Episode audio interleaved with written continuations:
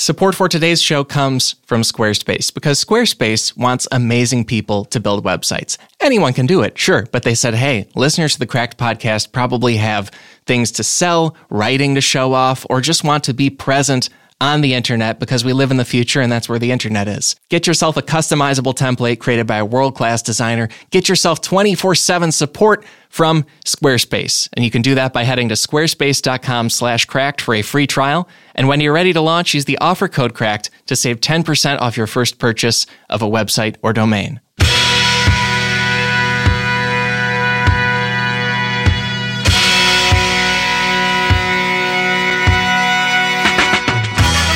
Hey there, folks. Welcome to another episode of the Cracked Podcast, the podcast all about why being alive is more interesting than people think it is. My name is Alex Schmidt, and I'm the head of podcasting here at Cracked. I'm also known as Schmitty the Clam, and I am also, also on record as a Grover Cleveland fan to my tremendous shame. And in my past self's defense, you know, there's a lot to like about Cleveland. He tried to slow down the move toward American imperialism that was executed by the Republicans who served before him as president and after him as president and in between him as president. If, if people know one thing about Grover Cleveland, it's probably that he had two terms that were not next to each other. If they know anything beyond that, maybe it's that he was a hard worker or tried to reform corruption. You know, all fun stuff.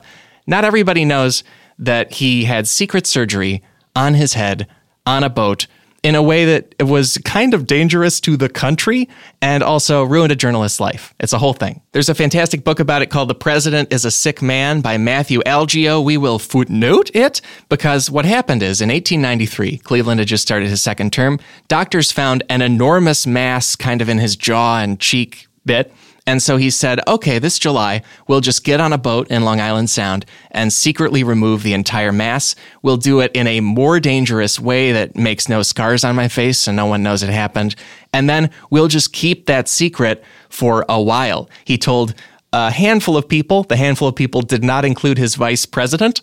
And then when journalist E.J. Edwards, a Philadelphia newspaper man, found out about this, he tried to report it, and Cleveland's team ruined Edward's life and then kept it secret for about 24 years until the truth finally came out. And I think that's an underrated fact about a president. Today's topic is overrated myths and underrated facts about US presidents. That is such a fascinating story. And Cleveland in popular culture is just the guy whose two terms were spread out. That's it you should know more because you, you deserve the best facts. You, got, you ought to get them. And as you look at the presidents of the United States, it seems like most of us have been taught something untrue or not taught something true and awesome about just about all of them. For every Cleveland who had secret surgery on his face, there's a Woodrow Wilson who had a stroke in 1919. And then his wife handled about the last year and a half of his presidency just kind of for him. And that was the deal. Isn't that fascinating?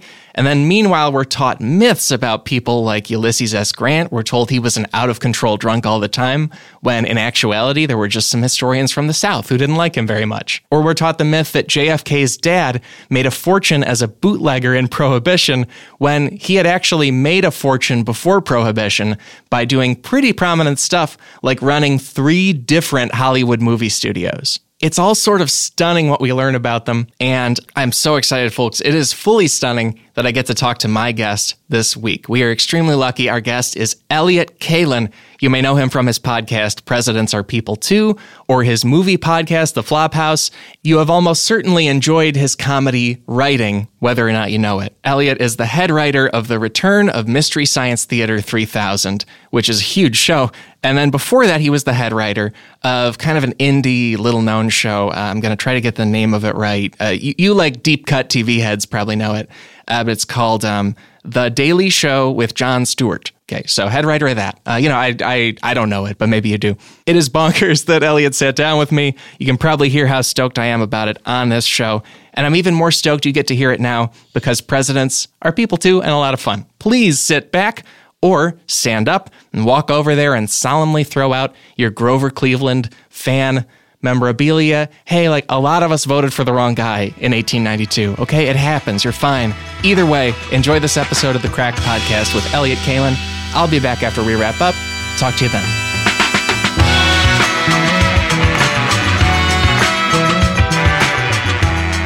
I like to know where people are from when they are fans of presidents because I'm from Illinois. And so Oh, I, it was branded to me very, very heavily, very, very young, that Abe Lincoln, who is not from Illinois, founded us somehow. Like that was the whole thing. You could say he came into his own as a man in Illinois. His time in Kentucky and Indiana, he was just he was a boy, he was a young man. Right. Then he comes to Illinois and he's like, Okay, this is this is the me place. This is where I'm gonna this is where I'm gonna really mature and blossom and take off my glasses and shake down my long hair and when I walk into that dance People are like not even going to recognize that it's me because I'm going to be so beautiful. That's basically what Abe Lincoln did when he went to Illinois. But I'm from uh, New Jersey, which Oh.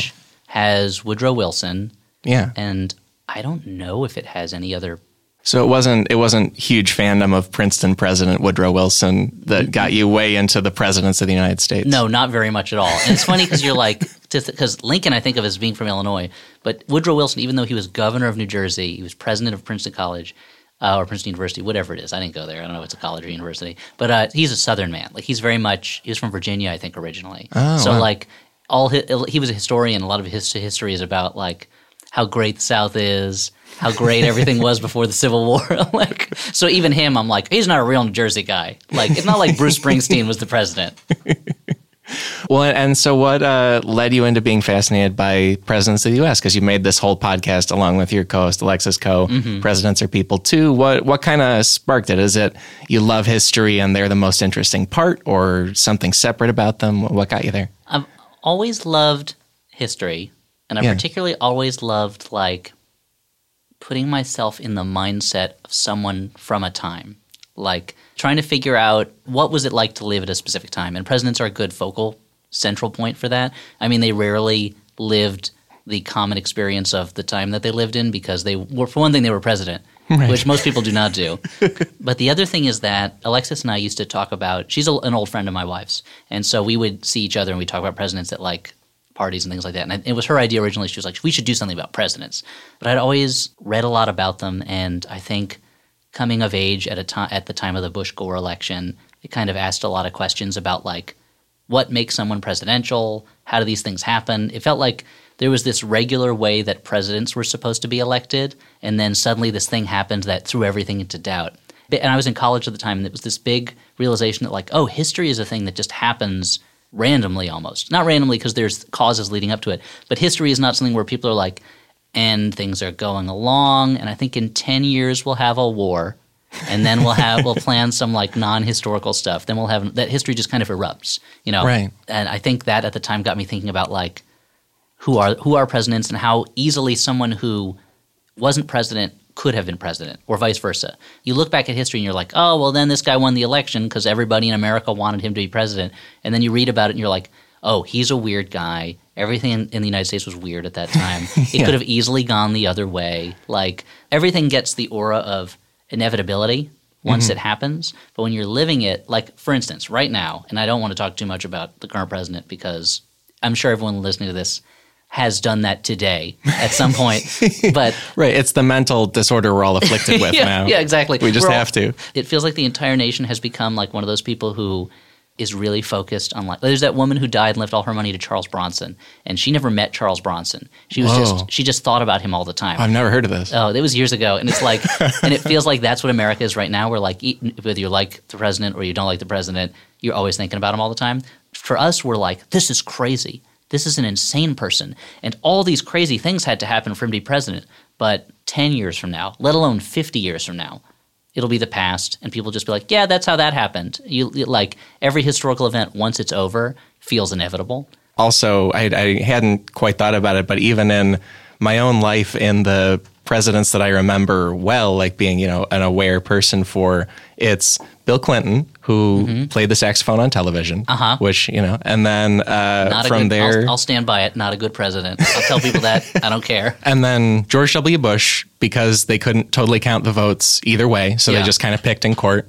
And then Barack Obama, who is a different ethnicity than all of the previous presidents, and then Donald Trump. That's my lifetime is four incredibly uh, unpredictable Yeah. presidents and, And- very different, and you never would have expected it almost. And someday they're all going to be faces on a placemat that some some kid has, and all he's going to remember about them are Bill Clinton, maybe it'll be remembered that he was something about sex. Yeah.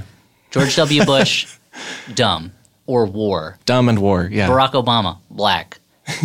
Donald Trump, crazy. Like, there's room for, except for like a few presidents, there's room in people's heads for about one fact about them, just like most of the 19th century presidents are. You know, like Zachary Taylor was a person who lived, and when he was president, people agreed or disagreed with him, and then he died, died Yeah. during his term. But to most of us, he's just like, oh, that's a sour-looking guy who's just he's, he's just one of the black and white faces on that poster. Right. When to them he was like an action hero. He had won a war and he was like the most famous person in the country, probably. Oh, yeah. And now it's like, oh, he's in that run of guys, uh, Taylor, Fillmore. I, I, I don't know. They're like, I don't, yeah, these, old. these were all people who at one point were the most powerful person in the country, depending on the strength of the president at the time. You got like guys like Benjamin Harrison, where they couldn't really seem to get anything done, but now they're mostly forgotten. The, uh, the flip side of that, which I want to mention earlier and I forgot to, is that when you lose a presidential election, it is the biggest losing point ever. Like you're always a loser. There's no. Oh, yeah. The only president I can think of who came back from losing a presidential presidential election was Nixon. I guess, and no, that's not true. Andrew Jackson. Like, never mind. There are a couple of them, but for most people, it's like, oh, you lost the presidential election. You're a big loser. And it's like, yesterday they could have become the most powerful person in the world, but today, that like Mitt Romney is a he has two hundred fifty million dollars. He's super handsome. Like he's about to become a senator again, probably. Or again, he's about to be a senator. Probably he's never been a senator before. But the day after he lost the presidential election, I was like, "What a loser!" And he's always going to be a loser to me. Like Yeah. so that everyone who's president, except for George Washington, who ran unopposed, basically, like everyone ran for president, there was that moment where they could have turned into through the rest of their lifetime just a huge loser that people always kind of felt bad for Yeah. and then they would have been forgotten even faster. Well, because I remember right after that election Romney lost, it was a few week or two later. There was a picture of him in a store buying Honey Nut Cheerios, and he was just wearing a T-shirt and some shorts. He was just doing things that humans do that I had probably done that week. Go to the store buy Honey Nut Oh, yeah. Cheerios, and I saw the picture and I was like, "What an enormous buffoon!" Like what an What an- idiot, what a loser. he must be so sad all the time buying his own cereal like a schmuck. Is that what's the same it's like that famous picture of uh, Glenn Danzig with the box of kitty litter in his hands in a parking lot. And it's like any other any other human being carrying kitty litter, I'd be like, they must own a cat. That's good. They're taking care of them. But because Right. Glenn Danzig, I'm like some shock rocker. Like like this. all right, mother. may, may I take care of the cat tonight? Like okay. Or uh, when Al Gore gained a bunch of weight, people were like, "Look at this guy! Look at this! Look at this Yeah. fatso!" It's like most people when they get older gain weight. Like it's just or or he when he he won an Academy Award, you know, and people were like, "Yeah, loser. Yeah, This what is- an idiot. what a moron!" but the, it could have gone either way. There's there's almost no election that couldn't have gone either way at some point if just the right thing had happened. So yeah. history is nuts that way. Well, yeah, and and as you said, there is such a phenomenon of when we when someone is the president, we only remember one or two things about them at all, and I feel like it's amazing how many times those few things can be incorrect. Like we were talking about Lincoln so much, I feel like one of the key sort of myths of Lincoln is that he was just this simple country lawyer who was trying to be like just helping out random local people in Illinois, you know? This comes up a bit in a cracked article called Five Famous Pieces of Presidential Trivia That Are Total BS by Alex Hanton, because Lincoln ran a law firm or was part of a law firm in Springfield that handled up to a third of all the local cases. And then he was working for the Illinois Central Railroad, and in one individual case would make a $5,000 fee. Which is five thousand dollars in very, very old timey money. Which Like, is- that's enormous amounts of wealth. It's a huge amount. I mean, he was Yeah. a. It's a curious thing because if you were someone from a big city, yeah, you would assume he was a simple country lawyer because he dressed terribly and he never brushed his hair and he talked in a in a funny like his voice. People describe it as being like he just, he was a hick basically. He sounded like a hick, and he lived out on the frontier in Illinois. Not not like log cabin frontier, but it was still people were still like, oh, all the way over there in Illinois. Do they have people there? What's but uh, yeah, they hadn't really built up Chicago yet or anything. Like the whole state was considered frontier if Yeah. you were out on the East Coast. No, but Lincoln was he was a corporate lawyer. He was a railroad lawyer. Like he was Yeah. he was a guy who he was very much considered one of, if not the top lawyer in Springfield. Like there's there's that image. The, the images of him are like to the people around him. He was kind of a weirdo because he didn't want to do physical work. He would, but he didn't want to. He wanted to read books. He wanted to know everything about the law. He wanted to know everything about everything he could get his hands on. Like he was all Right. he was like the, a huge like he was like a huge nerd in a world where that didn't really exist. Whereas like he was, I mean, when he grew up, he was growing up in a place where it was like there that was log cabin times, and it was like, what are we going to do tonight? I guess we'll get drunk and fight and bite each other's ears off. Like that's that's our entertainment here. And he's like, I'm going to go read a book, but but to people outside that region, he was like he was the guy who didn't fit in anywhere. Like outside of that region, there's a story about the McCormick Reaper case or something like that, where there, it was like a patent infringement case, and they needed a local guy because the court was it was going to be done in, in Illinois, so they needed a local guy. So Lincoln got hired as the local lawyer, and I want to say it was Edwin Stanton who would go on to be Oh. in Lincoln's cabinet. Yeah. was like the big hotshot lawyer that they brought in, and Lincoln spent all this time researching, and he's going to put together all these these arguments, and he shows up, and they're like. And I think it, I'm going to say Stanton. if- I apologize if I'm wrong. That Stanton and, and Stanton's partner are like, we got it. Don't worry about it. You're not really part of this team. And uh, and Lincoln, You're the prop Illinoisian. Just sit there. yeah, basically, and Yeah. and so you can go home now. And it was this huge like dramatic blow to Lincoln probably, and he like went and just watched them have this trial to see if he could learn anything from them. In Illinois, he's like Johnnie Cochran, but Oh, okay. to anyone outside of Illinois, he is you know country lawyer, thumbs under the thumbs under the suspenders and things like that. To say like, oh yeah, he was this simple country lawyer, and there's that case where that they that the movie Young Mr. Lincoln is about, where he got the guy off the murder charge because it's like, but there was no bright moon that night, so you couldn't have seen the murder. Like the uh, It's so Hardy Boys. Oh, yeah, man. and so, and people take that to me like, oh, okay, he was, and because it makes it a better story. It's a better story if he is Dave, essentially. Uh, Oh, the or- movie Dave, The movie yeah. Dave. It's a it's a better story about Abe Lincoln if if it's the movie Dave.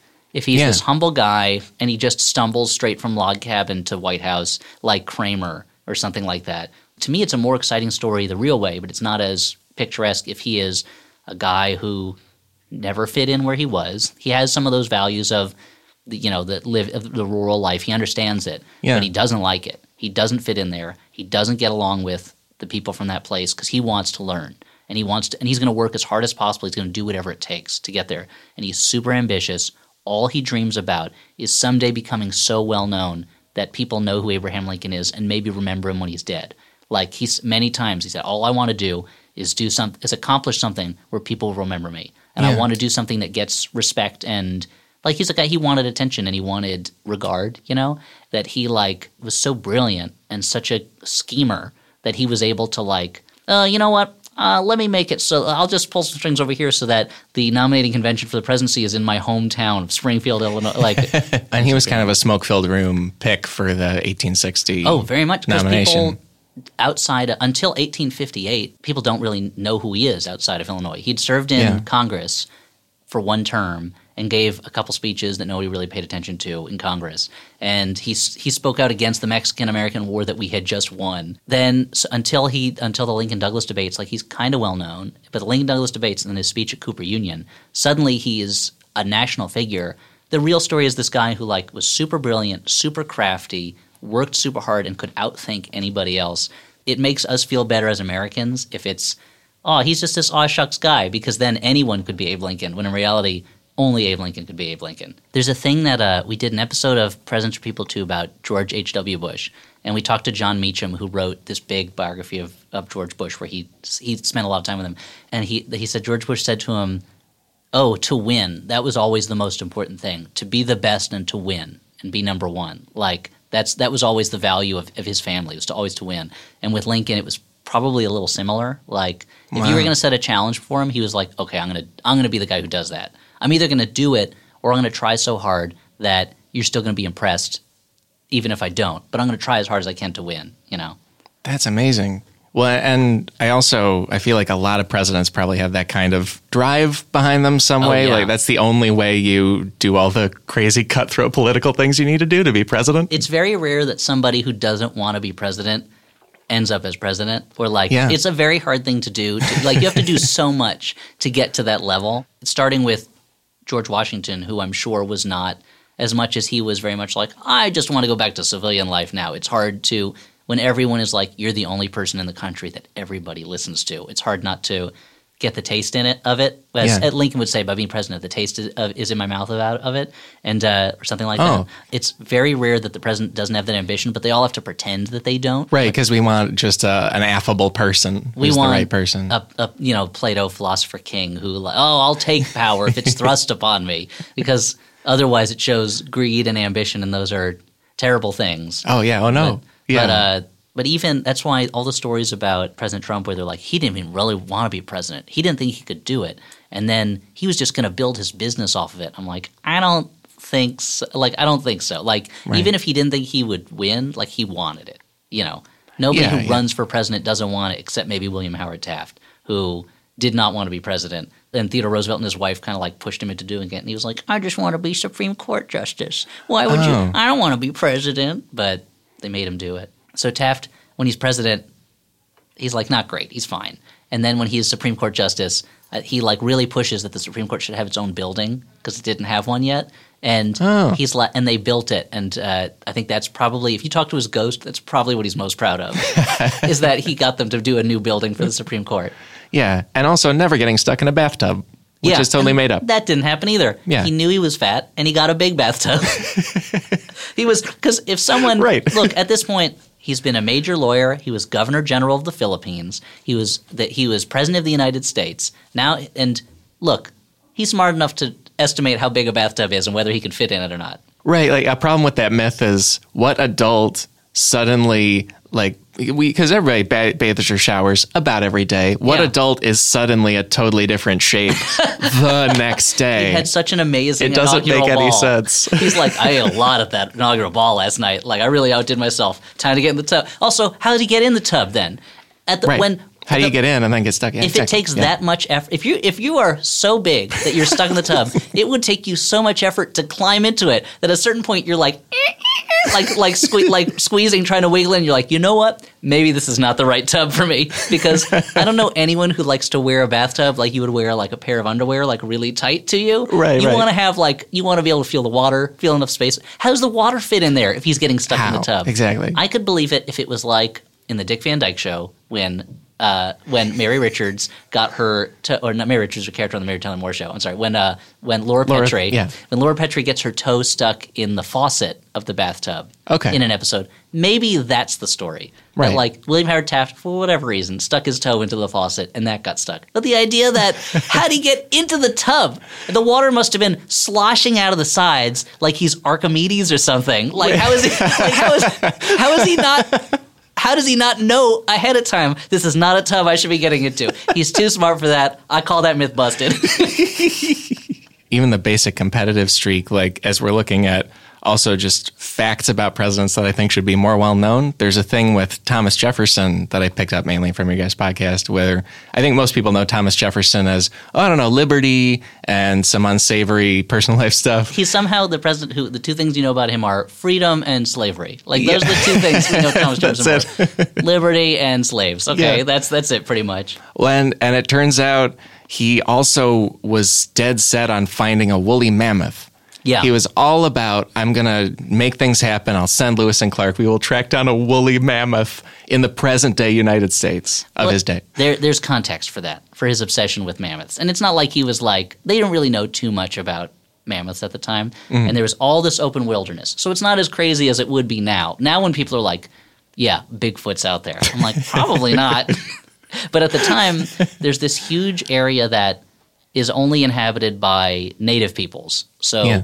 at the Americans at the time would consider it uninhabited because they were racist. Right. Uh, so they would consider it wild virgin territory because only non-white people were living there. Jefferson considered himself, you know, he's a gentleman naturalist. Like he didn't really have professional scientists at the time. You had like guys who could afford to spend their spare time experimenting. Yeah. And he was in this there was this big debate going on between America and France. And there's this guy in France named like the Comte de Buffon or Buffon. It always looks Sounds like right. it looks like buffoon when you read it. I don't speak French, but who said there was a big argument between Europe and the Americas And the Europeans said Europe is a place of strength. America is a place of weakness. So the animals in Europe are like big and strong, and the people are big and strong and smart. And the animals and the people in America are like weak and little. Like it's America's this gross swamp where everything's weak and corrupt. But so he- Jefferson was like, I want to prove that no, it's the other way around. Europe is old and corrupt. It's our it's full of monarchs and it sucks. And America is this great new land of, of Republican liberty. Republican meaning just you know you vote, not Right. not Republicans the, the party. Uh, it's this great new place of liberty, and the animals here are super big and super cool. So when you go out there, you bring me back a woolly mammoth. Can I can I swear on this? I can't remember. If Yeah, go ahead. Yeah, yeah. Okay, you're gonna bring me back a fucking woolly mammoth, and that's what Jefferson would say. And they couldn't because they were extinct. But but it's but he really he wanted to prove like this land is strong land, and there are, rather than being a place that things shrivel up and die, Right. this is a place that because from a lot of Europeans, all they knew about America was the land that on the East Coast that was first colonized, which was a lot of it was swamp, especially in the South. Like there's like this place sucks. It's all swampland. At the time, they hated swamps. They thought they were it was wasteland. Right. It's just Anyway. that in Boston, and that's it. Yeah. At the time, you, they didn't really know. They were exploring this land, but so it, now it seems crazy. It, it's as if he was like, "Find me some moon men, bring them over." Like, Right. But uh, Get me a T Rex. I like them. yeah, Like, exactly. But instead, he's like, "Look, that whole land, we don't know what it is, and I want to prove to Europe that we're strong. So get me a mammoth, bring it to me." and then you have to imagine that a couple days into the the expedition, it was so grueling and so difficult that Lewis and Clark were like, "Even if we found a mammoth, how are we gonna bring it back?" You know, like I guess Oh, they'd just yeah. cut the trunk off and bring it over or something like that. Like they just need evidence, Just like but- proof. Yeah. Yeah. I'm sure they also could have just turned to Sacagawea and said, Are there mammoths out here? And she would say no. And then they would She'd be like, on. "No, there isn't," and they'd be like, "Well, we'll still look."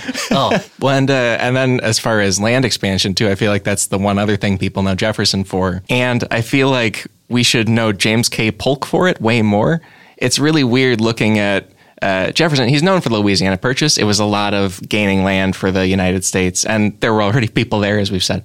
But I didn't know until I got to know history much, much later in college, really, that James K. Polk in his one term handled a couple different treaties and an entire Mexican war that added about 40% of the lower 48 states to the country. It's crazy. Yeah, he was. That was. We took an enormous amount of land from Mexico, and then yeah, the the border between northern the Yeah. northern United States and the Canadian British Dominion area had never been fixed. Right. And so they were like, "Well, we should do that. We should figure out what where our country ends and where that country starts." but with with Mexico, it's like, and I say this now as a resident of California, a state that we wouldn't have otherwise. With with the Mexican War, we it was like we basically started a war with Mexico. Polk was like, let's just start, I'm going to send some soldiers down there.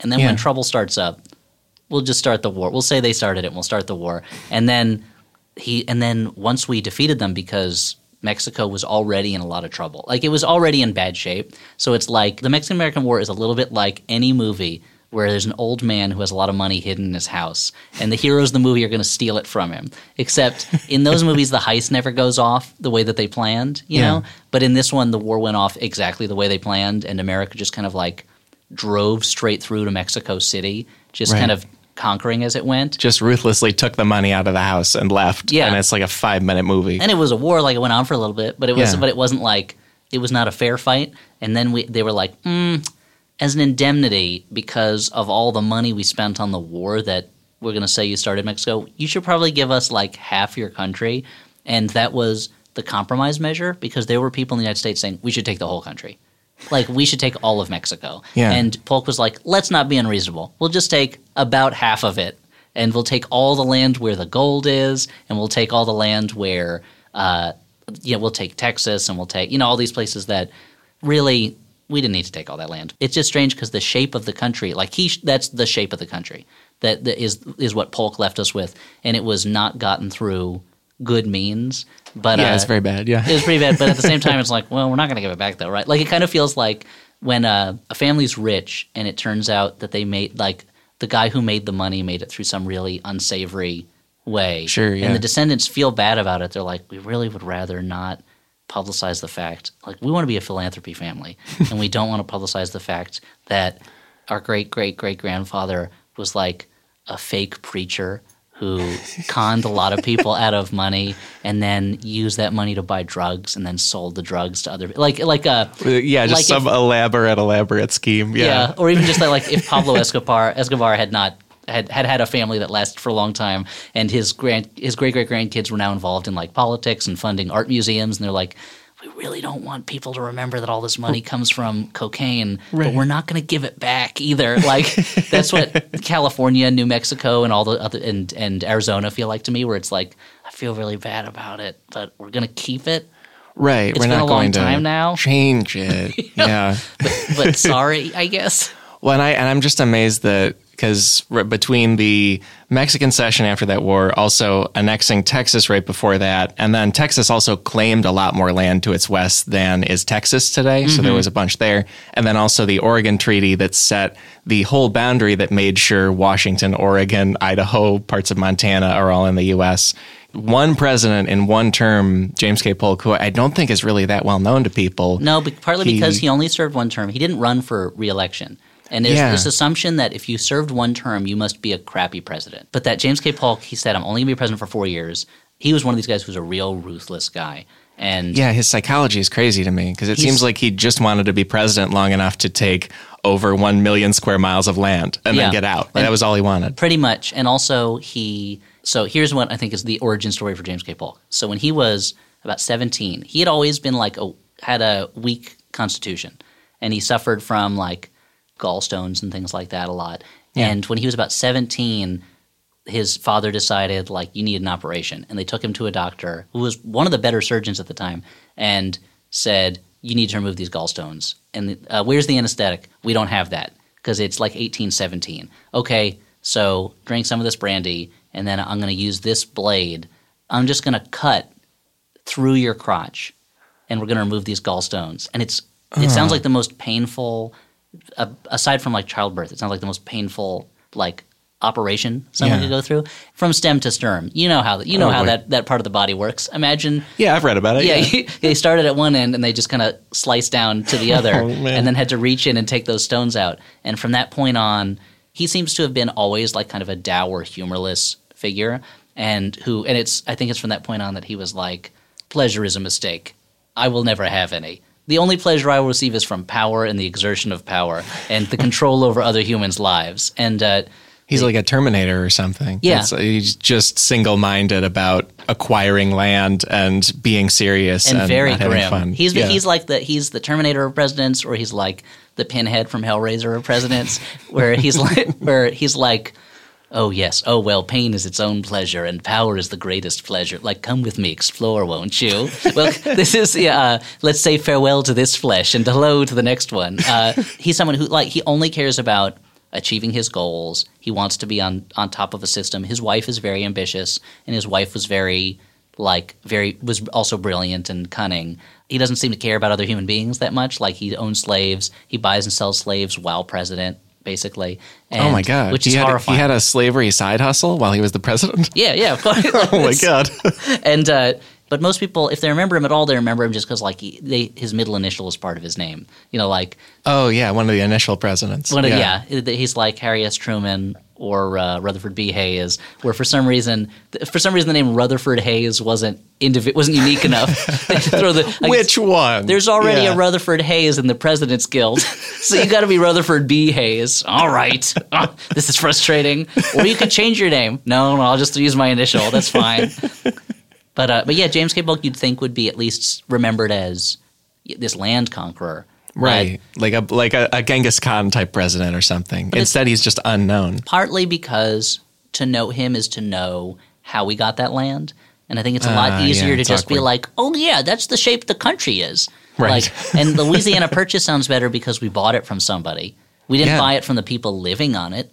But we bought it from France, and that's kind of a cute story because it's like Yeah, it well, feels hey- like we suckered them too. yeah, exactly. great. It's well, it's Ugh. like the sale of Alaska feels similar when uh, when Yeah. Seward bought Alaska from the Russians, where it feels, and that's the way like my dad would tell me the story. Be like, they called it Seward's Folly, then they discovered oil on it, and it's like, well, it's not like that happened the next day. like and also there were people living there too. Like it wasn't Alaska Right. was not it wasn't just all polar bears. Like there were human beings there, but but the idea of buying land at least feels like okay, like that's cool, but we don't think of ourselves as a country that conquers land through war, even though that's what we did. Like that's how we got most of the land in the country was Yeah. by warring with the people who were living on it already. So we tell we uh, in America, America's a great country. Let me get this one thing straight. I love it. Yes, it's my good. favorite country. I think it's great, but Yeah. it's no country doesn't have sins in its past. The United States has huge sins because so much of our sense of self is is bound up in the idea of being uniquely about liberty and freedom. We want to not. We can't believe we have these other things going on. So it's better for us to be like, yeah, and then we bought all this land, and they didn't realize what they had. Like, if I can bring up the heist idea again, we don't want to think about ourselves as having stolen a lot from somebody, but we will think of ourselves as like, look at what I found at a garage sale. First appearance of Thor. The old lady didn't, didn't know what she had. I bought Yeah. it for a dollar. I'm going to sell this for thousands. And it's like, you did rip off an old lady, but you did it in kind of like an okay way because nobody knew. It's, And you're like, whatever. There was oil in the comic, yeah, so there's worked they, out great. They called it Bill's Folly when I bought this old comic book, but there's oil in it. Now who's laughing? Many thanks to our friends at Squarespace for sponsoring today's show and bringing it into reality. You know what else they like to bring into reality? Websites. That's their deal. And hey, do you have a website? Would you like a better website? Third question. All of those answers, Squarespace can help you with them. Whether you are looking to start a business, show off a business you already have, showcase your work, publish content, uh, you know, just be someone who's on the internet, Squarespace, man, it's the way to do it. They make it so easy to build it. There's no crazy coding you need to do. You just assemble the elements you want within a template that is created by a world class designer. It also won't feel like it's just something that everybody has. You can really, really customize it and make every element right for you. Also, Squarespace websites are optimized for mobile. Uh, you know, the phone, the uh, the tablet, the the little device that most of us use to look at the internet all the time, especially if we're in a hurry, but also if we're just chilling. Your website will look good on that device. So what are you waiting for? Head to squarespace.com slash cracked for a free trial. And when you're ready to launch, use the offer code cracked to save 10% off your first purchase of a website or domain. That is squarespace.com slash cracked, offer code cracked. And also with these myths around presidents, like I, I completely understand psychologically why people want to build a, a myth around James K. Polk of nothing instead of horror, you know, or or taking an okay president and making them seem great or something. There's also I feel like there are a lot of presidents who there are really nice, positive, cool things about that you never hear. Like um, uh, we were talking about Rutherford B. Hayes in the initial presidents, and he is a national hero in Paraguay country of Paraguay thinks he's the best because in the 1870s he mediated a border dispute where Brazil and Argentina and Uruguay had all ganged up on Paraguay to take about 60% of its land. And he mediated it to say Paraguay gets it back. And so now there's a state in Paraguay named after him and a city and statues of him. And I just think of him as the goofy guy who kind of ended Reconstruction by taking an election deal. But he's this hero to this whole other country. It just you know? shows you there's. I mean, it's the same way that. I mean, because he was a bad president, Rutherford B. Hayes. He was a in, Yeah. in the United States. One term, pretty lame. In Paraguay, he was a great president. In the United States, it was like there's a lot of labor unrest. I don't know what to do. Uh, Who cares? They're they're overthrow. they're just they're just hurting black people terribly in the South. I don't know what to do about it. One of the things you learn about when you're doing a podcast about presidents is that a lot of the presidents historians just kind of stop being interested in them after a while, or there's one historian that's really interested in one president, and all the books on that president are by this one guy. Oh. And Rutherford B. Hayes, there's like two people. The younger of these two experts, I think he had died just a few years years before we were doing the podcast, and we are like, no, there's no one else to talk to about this. But this one of these historians, he said Rutherford B. Hayes was a man who happened to become president, and it was like, yeah, he's just kind of like, I mean, he had been a governor, but like he just comes off as kind of like a guy who happened to happen, you know. And again, he didn't stumble into the presidency. A lot of back back alley dealing was done to win him that office. Yeah. and it's one of those weird things where people are like, rather fraud B. Hayes, huh? Because he stole the election, but his opponent was doing the exact same thing. So it was like one of them just got better at stealing at stealing than the other. Right. Uh, but he's like this guy who just gets in the presidency. He's like, ah, I don't know, I don't know what to do. Right. But with Paraguay, it's it reminds me of how George W. Bush, terrible president. I think he's in the bottom five of presidents. Mm-hmm. Yeah, I would say bottom two. Really, bottom two. I don't know if I go. Maybe I think he's like I don't know. It's so hard because Buchanan and Johnson, the first Johnson, Andrew Johnson, are such bad presidents. It's Mm. true, And yeah. Herbert Hoover, who I hope we get the chance to talk about, Herbert Hoover yeah. is uh, a terrible president, though not a bad person. And but with Rutherford B. Hayes, it's nice to hear that like. Oh, he did all this bad stuff in the United States. He wasn't a good president, but there's one place that likes him. You know, there's yeah. there's all it's uh Well, I, and I'm glad you bring up Hoover too, because that's the other big one that jumps to mind for me, where other places like him, and not just I. My mom's from Iowa, and he's from Iowa, so they like him there. Oh, one of my one of my wife's good friends grew up in Iowa, and she grew up thinking Hoover was a great president. Yeah. And then she went to college, and she was like, "Okay, I bet I'm going to find out he's like a good president." And everyone's like, "No, he was very bad." She's like, but all the buildings are named after him in Iowa. right in the town of West Branch, we love him. and like, no, it's that's it. That's but, the one. But even that's better than uh, Pierce, who is also who is also bottom five material. It's a terrible president. Mm, yeah. he was from what New Uh, New Hampshire. Hampshire, I think, yeah. And by the before he was even done being president, New Hampshire hated him. They were burning him in effigy in his home state. And it's Oh, like incredible. Oh, that's got to hurt so bad. Like, I mean, it didn't hurt him the most because he had already seen his only son die right in front of him. So that was probably the worst thing that ever happened to him. God. But uh, he's oh, his Pierce's story. the is past was gnarly. it's so sad. Yeah. That's, he was. This is okay. We'll talk about Pierce. Then we'll talk about Hoover. So Pierce, bad president, terrible. The other thing about learning about presidents is you're like, oh, they're human beings, and their lives are affected by things other than what gets into the history books. So like William McKinley, his wife was often sick, and so he was often, and he was very religious, and so his life was kind of teetering between. I know God has a plan for me, but my wife is always ill. Why is he doing this to her? and that affected him. Calvin Coolidge, right before his second term or at the beginning of his second term, his son dies, and he just kind of loses interest in everything, in being in being president in a big way. Wow. And so you read stuff where they're like, Coolidge's philosophy was do as little as possible as president, and it's like, well. But also, he lost all interest in life, you know, to a certain extent, Right. because of this terrible thing. And Pierce, who was going to be bad probably anyway, between the election and the inauguration, he and his wife and his son are they went to a funeral for his wife's uncle, I think. And on their way back on the train, there's this big train accident. He and his wife are fine, and his son is killed right in front of them. Oh, my and God. so in his inaugural speech, he mentions kind of uh, that he's suffered this misfortune recently, and you know, and that casts a pall over his marriage and over his life. And so for a lot of his term, I think it was him just kind of like possibly doing like some self medicating to get over this unhappiness. So it just goes to show that like when a president makes a decision, it's not just like, oh, he looked at all the factors and he looked at his governing philosophy and he decided to do this. Like Right. human beings who are very prone to what their emotions do, which I guess we're learning with the current president since he is only prone, like he only follows his emotions and reveals all of them all of all the time, uh, yeah, and to, to the entire world Yeah. by writing them out while he's sitting on the toilet, probably, but Right. or about to go to bed. But so Right. Herbert Hoover, okay, so he's a guy who, if he had never been president, he probably would be mostly forgotten now. But if he was remembered, he would be remembered as a great man, Yeah, as a humanitarian. as one of the great humanitarians, because Yeah. you had in the period kind of during and after World War One, you had these periods when hor- horrific famines were taking place, and much of Europe would not have food, or China would not have food, and Hoover, who was like a mining engineer, like he ran mining companies, Yeah. and he, he had spent a lot of time in China specifically, and like spoke Chinese and things like that. But he would be able to wrangle all these private organizations into funding and distributing and making possible food for people who didn't have it. And so when he that's why he was elected president. And he served he was like Secretary of Commerce, I think, for at one point. Yeah, But- something like that. But uh, when they made him president, they were like, This guy is amazing. Like this is the guy who saved China, he saved Europe. Like he he nobody can run a huge operation like Herbert Hoover. This guy is going to be the Right. most amazing president probably ever.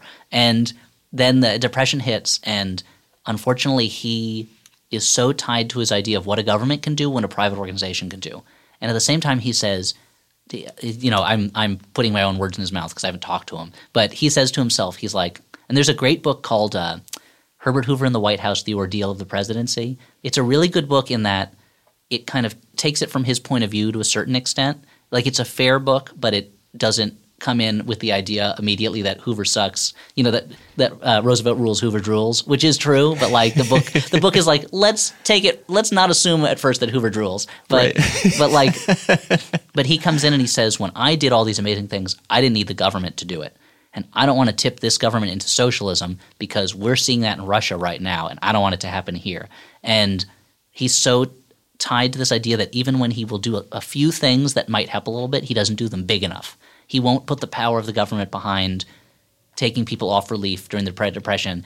And because he's like, I shouldn't have to do this. Yeah. Private people can do this. We did it before, and we can do it again. And also, what what would it mean for the country? And he just couldn't do it. Like he failed. And you had the, you got to this point where like he would go to towns to visit them, and people would be shouting like, "Hang Hoover, get him out of here!" And he'd have to leave. And it's like uh, Yeah, pretty dark. things yeah. got really crazy and dark. and the crazy thing then is, and he's one of these guys who like he has that loser epithet on him. Like he was president, he lost re-election to Roosevelt. Roosevelt went on to serve more terms than anybody else ever has or ever will until Trump has them. Until Trump has Paul Ryan and Mitch McConnell repeal that amendment and just gets keeps getting reelected Yeah. over and over again.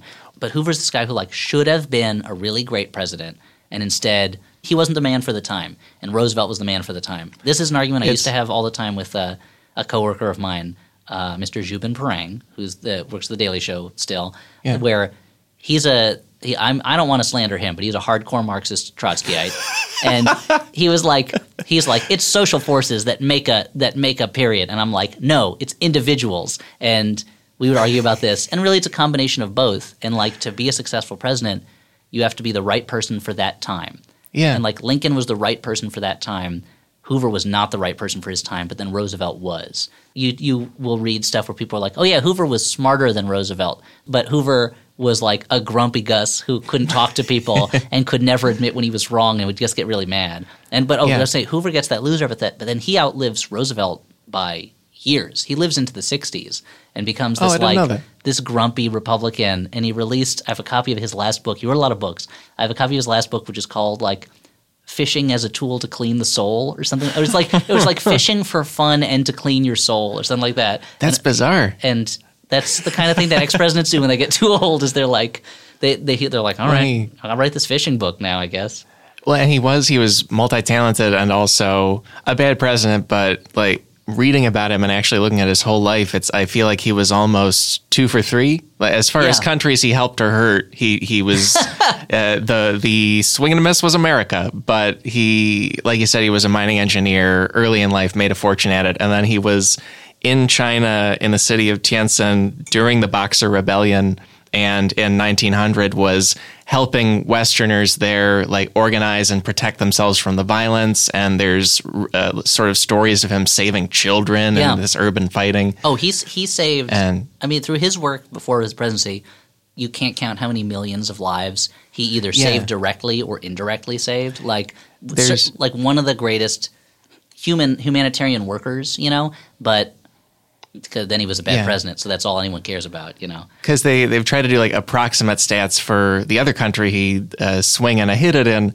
was Swing and hit it. I'm great at phrases. Uh, it was Belgium because at the start of World War One, the Germans invaded and occupied Belgium, and then wouldn't help feed the people in Belgium. And then meanwhile, the British were blockading that part of Europe, so boats weren't coming in either. And like you said, he felt that through private organizations, private work, he ran something called the Commission for Relief for Belgium and raised $12 million a month which helped them over a period of three years get 2.5 million tons of food into the country. And they vaguely estimate he was helping feed 9 million people per day. Yeah, it's So he saved the country of Belgium. It's, It's great. It like a it shows you that being president is just one thing that happens in some people's lives. Some people Yeah. in forty five people's lives. It's like, but it's not. Someone isn't born the day that they run for president or the day they're elected president, and they don't die the day that they leave the office. Like Yeah. it's part of their life the same way that anything that happens in the world is part of the story of the world, but it's not the only thing. And it's interesting how you look at someone like Jimmy Carter where his presidency is almost like a footnote to the rest of his career afterwards. Like Yeah. he and you look It's almost a little bit shorthand for an ineffectual presidency, especially if you're a modern Republican. Yeah, You're yeah. Like that was a nothing four years. Nothing happened, but a lot happened. a lot happened, and then he wasn't an amazing president himself, but like he was Right. he wasn't the disaster people thought he was, but he wasn't amazing. But then like with a lot of presidents, I feel like they're like that was it. That's all I get to do in the world, and he's like, no, like I'm a youngish man, like I'm gonna keep doing things, you know. Yeah. I, I'm still gonna do like build houses for people, and I'm gonna go all around the world doing stuff, the charitable things, and still still teach Sunday school and things like that. But the or like Bill Clinton, where he's like, I'm finally going to write that book with James Patterson that I've wa- always wanted to do, which is A fictional novel. a fictional Yeah. novel about a president who fights off like like kidnappers or something. Like I don't know what it's about. You, I haven't read it. Have you read it? No, I'm, I, will, not, I will I probably hear not be reading it. a complete mess. I'm sure. Well, because the other thing is that like who wrote it? James Patterson didn't write it. He doesn't write books anymore.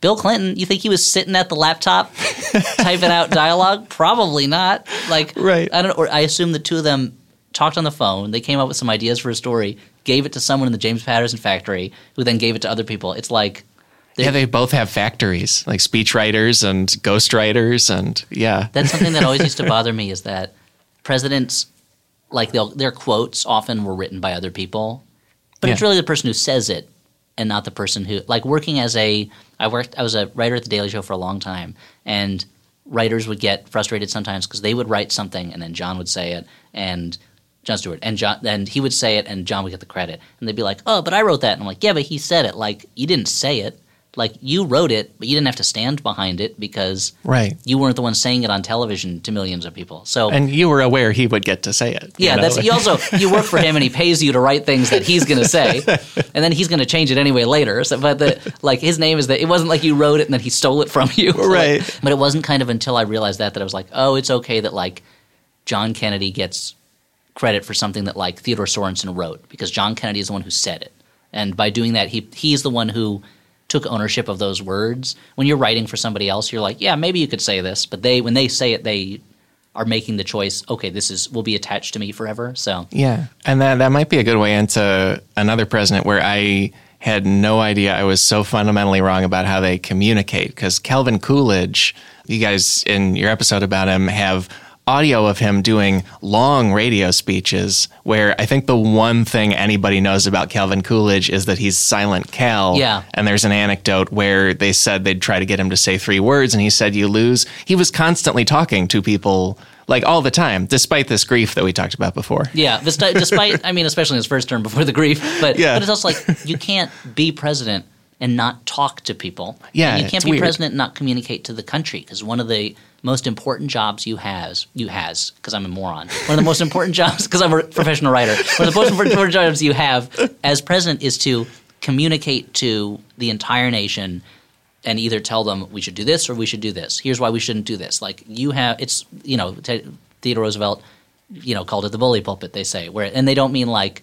It's really funny because bully kind of means something different than it did then. So oh yeah, wasn't it, it Roosevelt's catchphrase? He'd be like, "Bully, like, bu- haha!" like bully meant great. like awesome. Yeah. So when he said like it's a bully pulpit, he meant this is a great pulpit. But now people are like he said that because he wanted to bully people into doing things, and it's Oh, like I never put that together. I mean, he kind of did, but I don't Right. think he meant it that way at the time. But uh, one of your most important jobs is to effectively communicate to the country and like yeah, say what you will about President Trump, and I will. He's terrible. That Yeah, garbage. he's he's a great communicator in that like he's pretty clear in what he what he's what he means. He's a liar, and he'll say whatever, and he says crazy things. But like when he talks, you're like, okay, that was pretty clear. He thinks that guy's a liar or that guy's a crook. Okay, like he thinks that guy's dumb.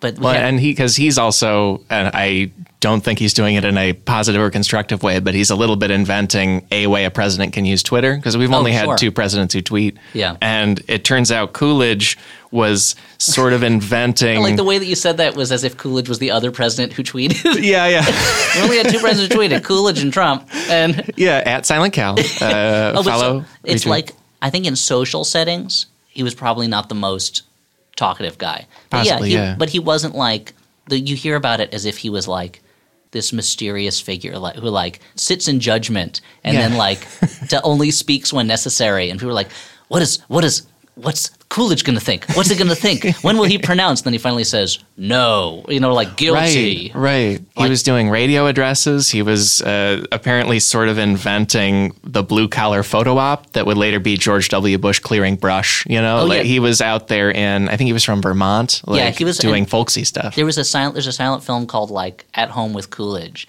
where he's Right. like, he's in overalls and he's like doing his farm work, and it's and it's very much. And at that time, he'd already been elected official. Like he, but he's like, yep. Just come on down to the old Coolidge home in uh, in what's this, su- such and such Notch, Vermont, or whatever it's called. Like uh, the, I'm gonna just follow me around while I do my chores around the farm, and it's ridiculous. And he pretty much invent. He was like radio, film. These are things that nobody has ever really used strongly before.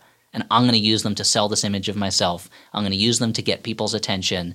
And I'm going to do it in a way that creates a persona that I can then inhabit. So instead of, and I control things. He was one of the first like real leakers where he would tell a reporter something and be like, don't say I said it. Say like a White House official said that. And so it became shorthand that like if you read an article from the 20s and it says, according to a White House official, that probably meant Calvin Coolidge. But he created this this anonymous figure who lives in the and works in the White House, who is not him, but who is saying things that Calvin Coolidge wants to get out there. Like he was this real like master manipulator of the media. This amazing alliteration, and I'm very proud of myself for it. Wow, And yeah. uh, because he got the nickname Silent Cal, probably because he was like at a party after uh, after his family tragedy, and they were like, "Hey, Cal, how you doing?" Uh, I don't know. He got this nickname, then that's all people remember about him. So they're like, because they don't want to remember the other stuff about what he actually did. So it's like Calvin Coolidge, Silent Cal, you got it. Never talked. Okay, probably was mute. I don't know. Just couldn't just couldn't Right. talk. First mute president. What what a trailblazer.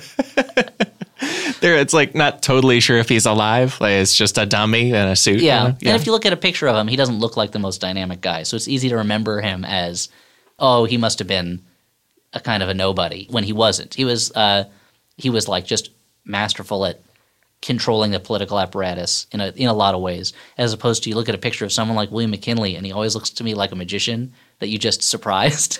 like he always has in photographs he has to look at his face like, oh as sort of a wrap up person, but also somebody who brings a lot of myths together. George Washington, original president, first one. I think original president, yeah, OP. yeah. I think it's it's sort of astonishing how wrong we are about everything about him. Not only what he there's sort of the fables about him that seem fake, but also the basic biographies of him all came mainly from one by a guy named Parson Weems, who was mostly making stuff up. Yeah. And then also he doesn't look like he looks on the dollar bill. Ev- everything's wrong. Everything's fiction. all the all the all the portraits on the bills are kind of like a little stylized or a little Yeah, that's true. He is well, he's someone who I mean, it's hard to know exactly what it looked like because there's no photographs. Yeah. and if you look at paintings, his face changes quite. I mean, he was probably a little bit like more potatoy looking than he is in a lot of the portraits. I mean, they have like a death mask of him. So, or maybe it's a Oh, life freaky. mask actually. I think he actually they did a life mask of him. So that's the closest we'll get. But he is such a mythic figure and Yeah. he was even when he was alive he was already like mythical and so he became like he's like our aeneas you know like he's just this like legendary hero of of these misty this misty time in the way past you know in the Yeah, long yeah. away who A Hercules of some kind who just did all the things. Yeah. And then now there's a country after. Oh, how about that? And there's that thing, and it's and it's an, he's another guy where like like with Lincoln, where we want to believe him as this like aw shucks bumpkin who just was like good hearted. He's just Mr. Smith goes to Washington, this good hearted yokel who like got us through. Just like that covers up the the reality of Lincoln as like this brilliant, cunning, ambitious man. Right. Washington, and in many ways, Washington facilitated and aided this myth of himself, like as this kind of like above it all like superhero of a guy like it covers up the fact that he was very much like also ambitious and also like a more interesting figure than we were led to believe he was this guy who had amazing control over his emotions most of the time but not all the time and they he would, they would come out in these big flashes and it but it's very but the way we think of him is like yeah he's the father of the country and he's just always very like well, of course, America, time to be free. But in reality, he was this guy who was famous from a young age. He was a Virginia militia guy and was Yeah. work, was fighting in the West against the French with the British Army. And when he was like 19, he published his journals, and they were very and they were a big read all over the place. And was very much like a soldier. There's this story about he went with this this native chief who was allied with the British. They were on a mission somewhere. They captured some French envoys. I think they were supposed to meet up with some French envoys to negotiate something. And instead, something went wrong during the whole thing. And they captured these Frenchmen, and the, this chief split open the head of one of the Frenchmen and, according to the story, then took the brains out and rubbed them on his hands, almost like he was washing his hands. And this is happening right in front Oh of George God. Washington. Yeah. And then George Washington, a little bit later on, he leads his men into this horrible massacre where they all get killed by the French because he doesn't know what he's doing. Right. And so by the time he's running the Continental Army, like this is a like a battle hardened guy and a guy who's seen a lot of horrifying things, like terrible things.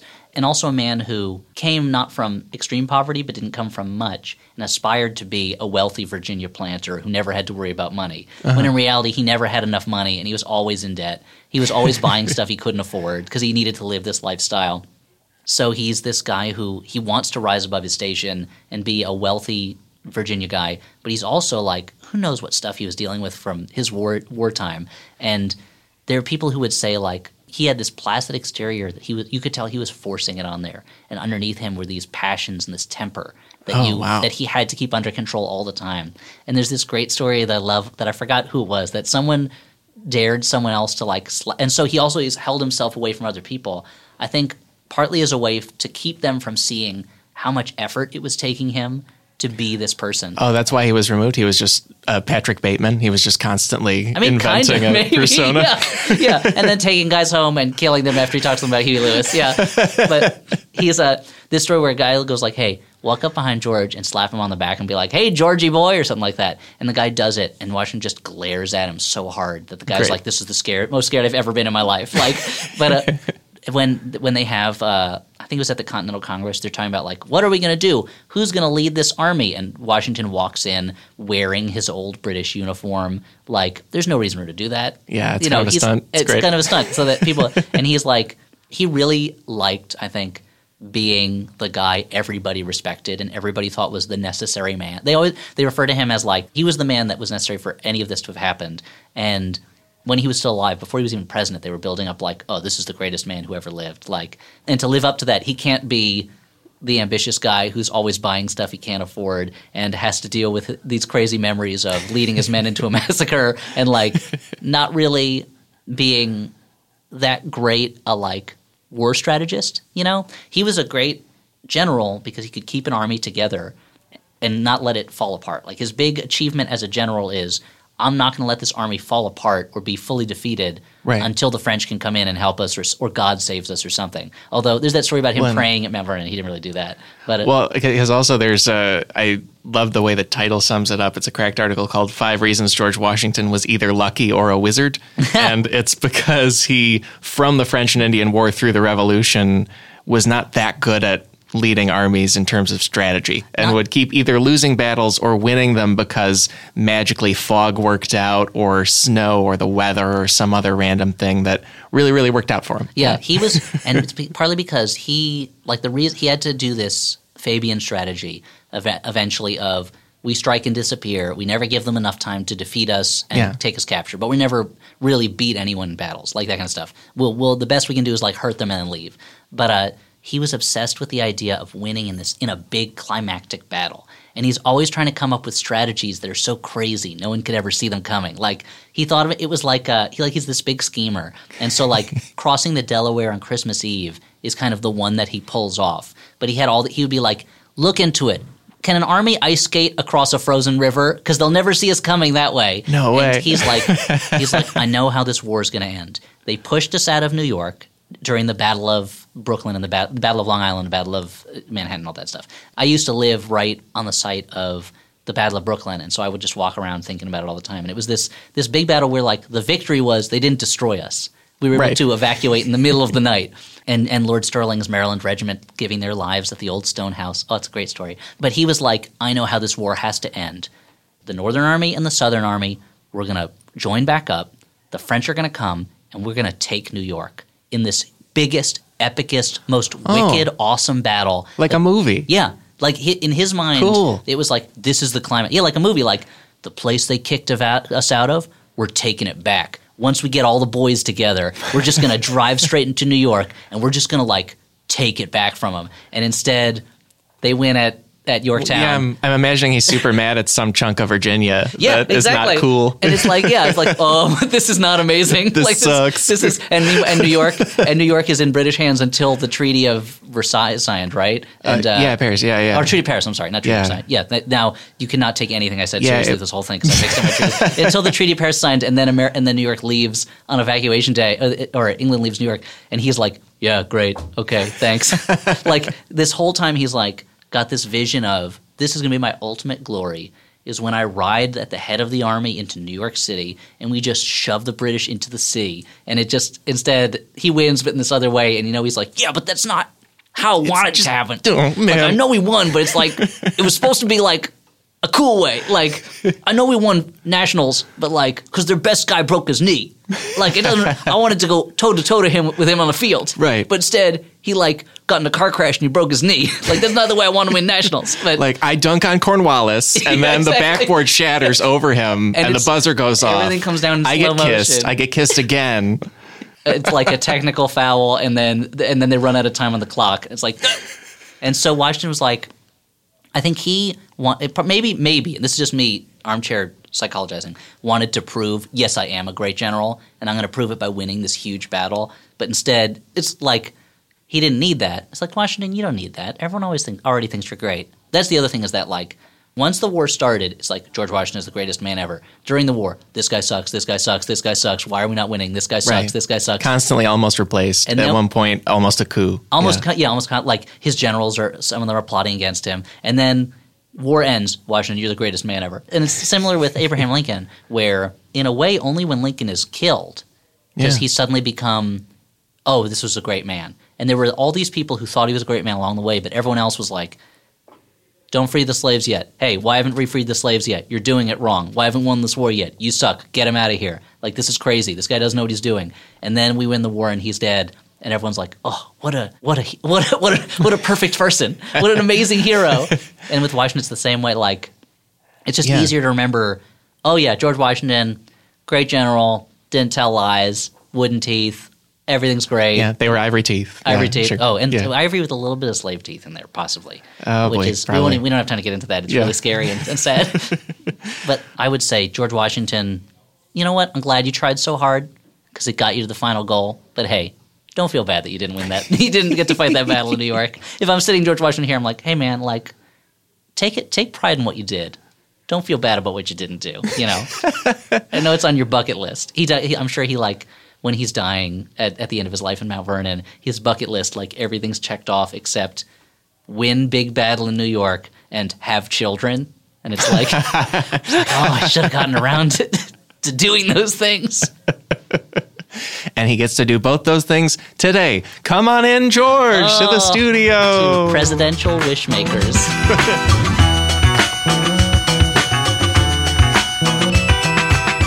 Folks, that is the show for this week. My thanks to Elliott Kalan for so many different things, and especially for being way into Lincoln. I, I honestly thought that was more of just an Illinois people thing.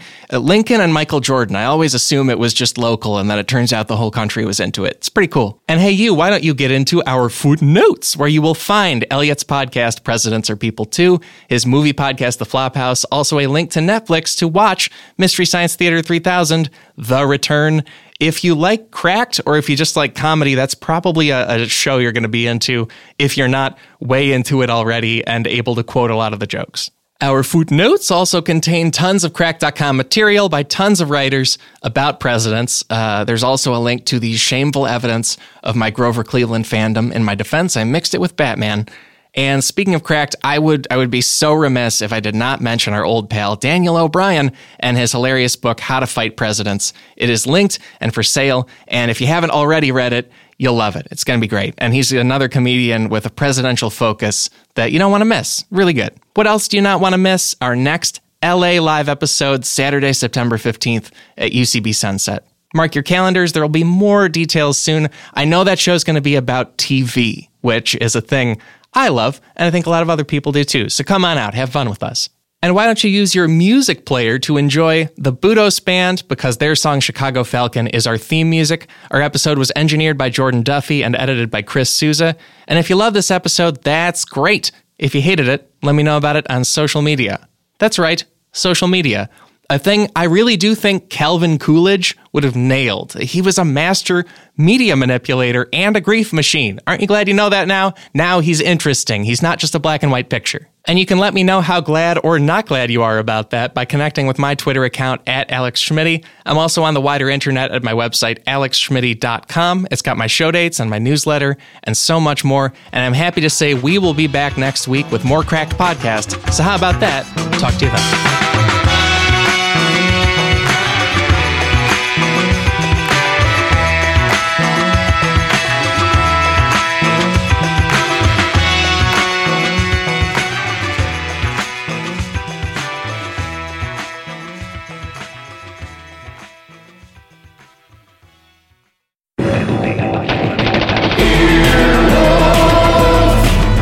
This has been an Earwolf production, executive produced by Scott Aukerman, Chris Bannon, and Colin Anderson. For more information and content, visit earwolf.com.